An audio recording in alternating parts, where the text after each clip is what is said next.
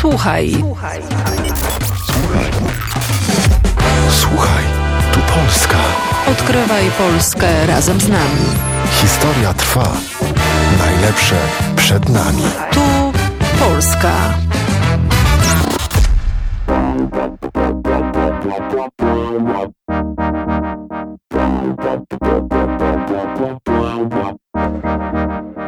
Kawka na dzisiaj towarzyszy mi. To cappuccino niesłodzone będę fit. Szekspirowski sznyt Całe noce mi się śnił. Gdzie Romeo był? Codziennie narzekałam Gdzie ten happy end Me vibrato chciało dalej się wznieść. Ja nie pytam już i wiem o co chodzi mu A w mej głowie luz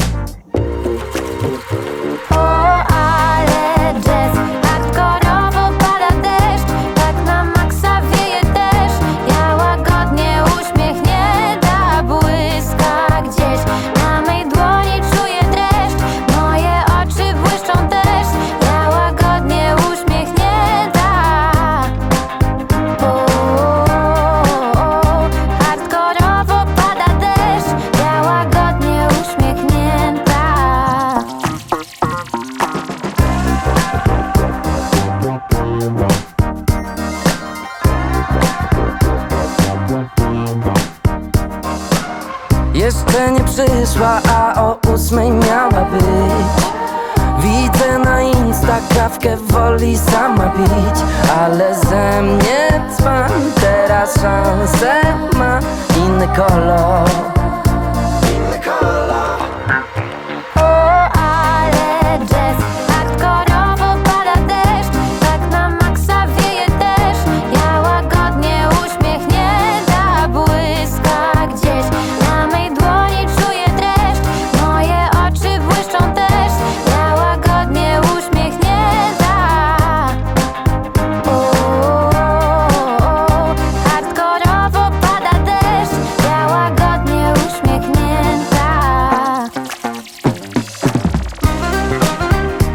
Історія нашого міста Рівного пов'язана із родом Любомирських, дворянська династія, яка належала до найвпливовіших у Речі Посполитій. Звідки вони взялися і чим прославилися? Слухайте далі. Біля мікрофона Андрій Конько. Вітам вас на польсько-українській програмі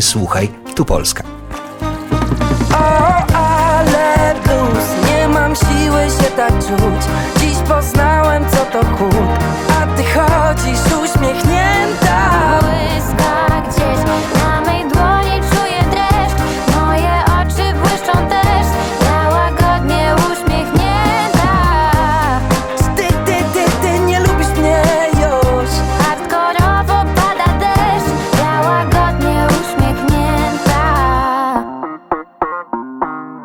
Słuchaj, tu Polska. Слухайте Польська. Так називається наш проект, у якому я, Андрій Конько, розповідаю різні історії, які сподіваюся допомагають привідкрити нам Польщу. Її історію, важливі події через призму життя важливих людей. Одними із таких, безумовно, є представники магнатського роду Любомирських. Przez wiele stuleci posiadali znaczącą pozycję w Rzeczpospolitej. Dzięki utalentowanym dowódcom wygrywali ważne dla kraju kampanie i bitwy, znacząco wpływając na politykę państwa polskiego. Розповідає Йоанна Вуйцік із музею в Сталовій Волі у ютуб-фрагменті Історія роду Любомірських. Любомірські, jako jeden z najpotężniejszych rodów magnackich Rzeczpospolitej, od początku związani byli z Małopolską i Bocheńszczyzną. Їх родовим гніздом були південні терени Польщі поблизу Кракова. У Віснічу постав гарний замок. З часом з нього вийшов один із найпотужніших родів Речі Посполитої, який мав величезний вплив і на територіях сучасної України. Вже у документах 17 століття знаходимо, що у переліку їх маєтків багато територій не лише на території Польщі, а й серед русинських, тобто українських земель. Серед них і наші рівне та дубно. З часом Любомирські для підкреслення свого статусу купували резиденції у Дрездені, Відні, а також у Парижі. Магнатський рід навіть неформально називали властителями банку імені Жека Дніпр, адже багато їх земель і маєтків знаходилися в Україні. Серед Любомирських було багато впливових людей і політично, і мілітарно, а також економічно. Звідки все це взялося? Запитаєте ви з ями і солі, відповім я. Це було 16 століття. Біля Кракова розроблялися копальні солі. Ви напевно чули про музей соляних фігур у Вілічці. Так ось у 16 столітті польський король Стефан Батори зробив одного із любомирських Себастьяна розпорядником соляних копалень. А той, відзначаючи перспективність цієї справи, відкрив уже приватні свої копальні. Ну ми знаємо, що сіль потрібна завжди і потрібна усім. У східній Європі дістати її було важкувато. З турками постійно йшли війни, а сіль була у них, зокрема в Криму. А ось купувати біле золото на європейських ринках було значно легше. Тому польська сіль славилася по всіх королівських дворах тодішньої Європи. prawda? Ród lubomirskich wyrósł z dzierżawy kopalń salin królewskich. To właśnie sprawiło, że ród ten wyrósł na progu XVII wieku na najpotężniejszy w Małopolsce i właśnie tę dumę i siłę rodu zbudowaną na potędze gospodarczej Розповідає історик Анджей Новак в ефірі польського радіо у програмі Історія жива. Себастьян Любомирський спробував витиснути максимум із соляних копалень, позменшував витрати, зменшив зарплати працівникам копальні, зменшив благодійні видатки солі на монастирі, збільшив норми праці. За це отримав два повстання, які, щоб втихомирити, довелося теж платити. Але за 10 років на копальнях Любомирський зібрав капітал у розмірі майже 300 тисяч тодішніх злотих. І за тими мірками це капітально велика сума, яка дозволяла йому серйозну гру. Він почав скуповувати перспективні землі і платити за посади при дворі. Тим більше король Батори позичав у Любомирського гроші. Першим з династії він став сенатором і отримав у користування великі території на півдні Речі Посполити. Коли почалася війна з Московським царством, двоє синів Себастьяна вирушили на фронт. В бою під Смоленськом молодший Юахім загинув, а старший син Станіслав Любомирський повернувся і щасливо одружився із представницею найбільшого і найвпливовішого русинського роду в Речі Посполитій. У 1613 році Станіслав Любомирський взяв шлюб із Софією Острозькою. E, Zofia Lubomirska, e, o niej wiemy bardzo mało, ponieważ zmarła wcześnie. Ona mm, chyba nawet nie miała 30 lat, jak umarła. Wiemy tylko, że e, urodziła piątkę dzieci e, i tworzyła z Lubomirskim bardzo zgodne małżeństwo, e, ponieważ Lubomirski po jej śmierci przedwczesnej nigdy już więcej nie wyszedł, po, znaczy nie ożenił się ponownie. Więc możemy wnioskować, że długo nosił żałobę po żonie i nie chciał mieć żadnej innej e, kobiety. розповідає Марта Дарджінська. Під кінець життя Станіслава Любомирських уже вважали господарями малопольських і руських земель. На його рахунку було більше 10 замків, 12 міст, 300 поселень і сіл і майже 200 фільварків. Це був час, коли вплив визначався не лише гаманцем і маєтками. Шляхта теж воювала. Станіслав Любомирський був одним із тих, хто і грошима, і шаблею теж включався у війну з османами, які планували захопити Поділля. Так у 1621 році Любомирський воював з турками під Хотинською фортецею, а через 10 років входив до складу комісії з підготовки війни Речі Посполитої з Московією. При всьому цьому Любомирський був е, людиною з одного боку емоційною, а з іншого доволі таки щирою і відкритою. Слугам своїм часто дозволяв заробити і навіть видавав дворянство міщанам і селянам, за що його критикували родовиті шляхти. Чи один із них навіть склав свого роду довідник родів, яких приналежність до шляхти була фейковою. Книга хамів або книга плебеїв на 800 сторінок описує 2,5 тисячі сімей, які не зовсім мали право називатися шляхтою, а частина із них отримала дворянство саме через Любомирських. Підкреслювали статус магната не лише замки і великий почет. Наприклад, як Станіслав Любомирський вирушав десь із двором, то в його супроводі було так зване срібне козацтво. Воїни одягнуті були в обладунки, прикрашені сріблом, а карети князя тягнули білі коні із помальованими на червоно гривами і хвостами. До речі, окрім Рівненського палацу, Любомирські причетні до будівлі, в якій зараз знаходиться польське консульство у Сполучених Штатах Америки. І більше про цю незвичну історію уже за мить.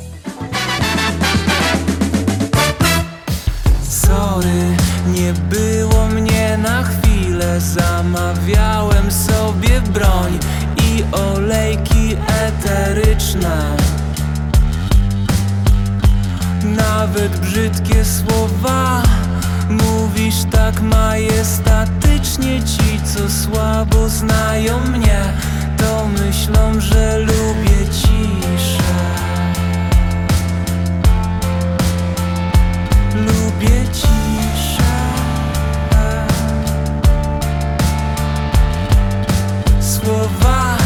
tylko walają się po kątach. Planuję swoją śmierć, gdy mi będą śpiewać sto lat.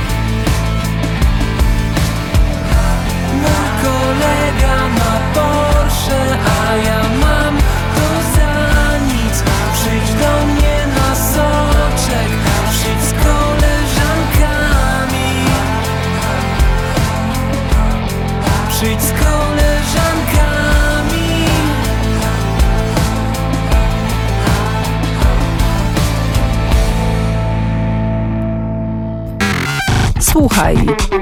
Słuchaj. Tu Polska. Станіслав Любомирський був із тих польських магнатів 17 століття, які розумілися на мистецтві і щедро оплачували зусилля в цьому напрямку.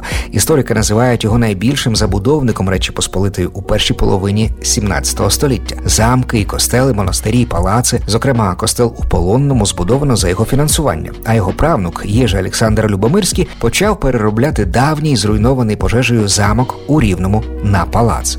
E, historia e, naszej rodziny sięga zamierzchłe czasy, nawet głębiej niż Piastów, a tym bardziej jeszcze Stanisław tu odegrał dużą rolę poprzez małżeństwo, bo poprzez jego żonę, księżną Ostrogowską, jesteśmy spokrewnieni aż do Mieszka e, II, czyli do, do czasów początków państwowości polskiej.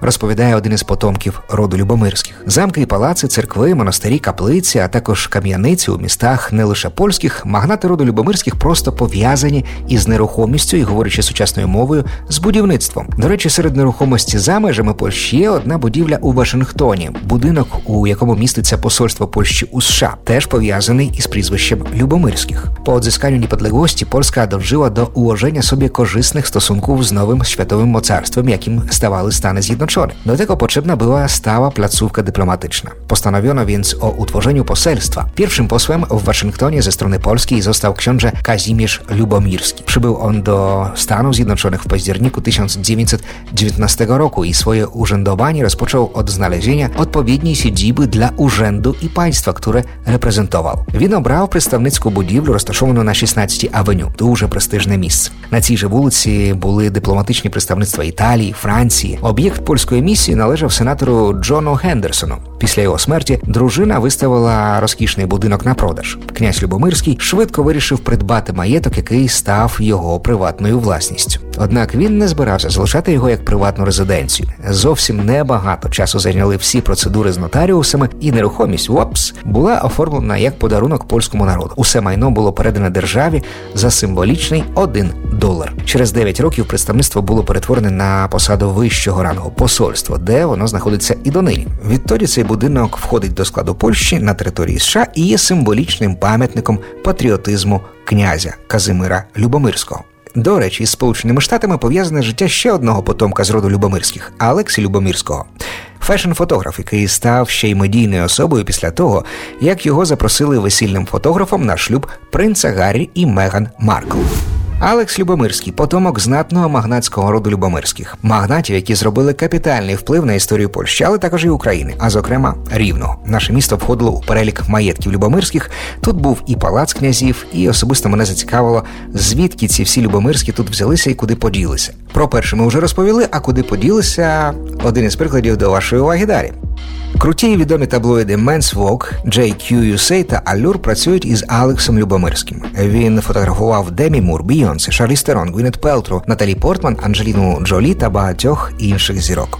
У травні 2018 року Королівська пошта випустила набір пам'ятних поштових марок із офіційними фотографіями Любомирського із заручинами принца Гаррі, герцога Сасекського та Меган Маркл, аби відзначити весілля пари. Згодом його знову запросили фотографувати сім'ю Сасекських для їхньої різдвяної листівки у 2021-му. В рамках цієї фотосесії вперше публічно було опубліковано фотографію їхньої доньки Лілібет. До свого походження Алекс ставиться спокійно, хоча після смерті свого відчима, із яким у нього були добрі стосунки, Любомирський написав книгу Княжа порада для щасливого життя, яку присвятив своїм синам. Це його поради, як бути шляхетним у рішеннях, виборах і стосунках з іншими людьми. Дружина Любомирського каже, що це вийшла дуже гарна робота, бо він описує те, чим сам живе. А відтак зараз може претендувати на звання найшляхетнішого із Любомирських. Хоча не він один. У Польщі його родичі займаються харитативною діяльністю через різні фонди, опікуються молоддю, дітьми і допомагають їм з освітою. Um, about Прожити день не лише з користю для себе, а й допомагаючи комусь іншому. Це запорука щасливого життя. Вважає Алекс Любомирський. І мені здається, що це дуже правильна максима і дуже кльовий принцип, за яким варто жити. І to na dzisiaj byłoby na tyle. Do usłyszenia się jutro w następnym odcinku Słuchaj tu Polska.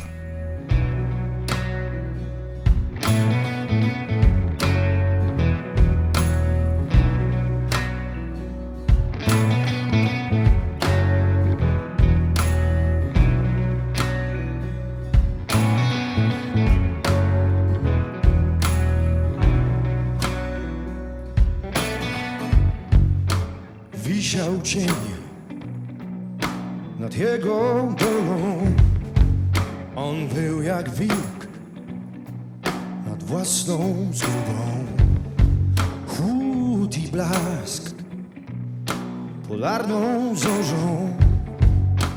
Oczy jej źrenią siną. Nie zawróci jej nie zawróci rzeki biegu nie. Doskonale wie. I nie miał nic prócz samej wiary w to Że gdy spogląda w niebo Ktoś wysłucha jego prośby. Na szerokie wody mnie weź Woda tu mnie na szerokie wody mnie weź, wirę mą zmyj, zgaś ranem, bo i grałem z ogniem, z ogniem i grałem. Na szerokie wody mnie weź, wodą na młyn, bądź na mnie. Stąpał po ruchomych piaskach, przegapił swą ostatnią szansę. Ich serca to już inne miasta zgubiły dom, ich dusze bratnie nie zastąpi jej a ona nie zastąpi jego nikim też. Musieli przez to przejść, a może był im, był pisany sztorm i wysłucha niebo zaniesionej dawno prośby. Na szerokie wody mnie weź, jak woda tu wpłyń na.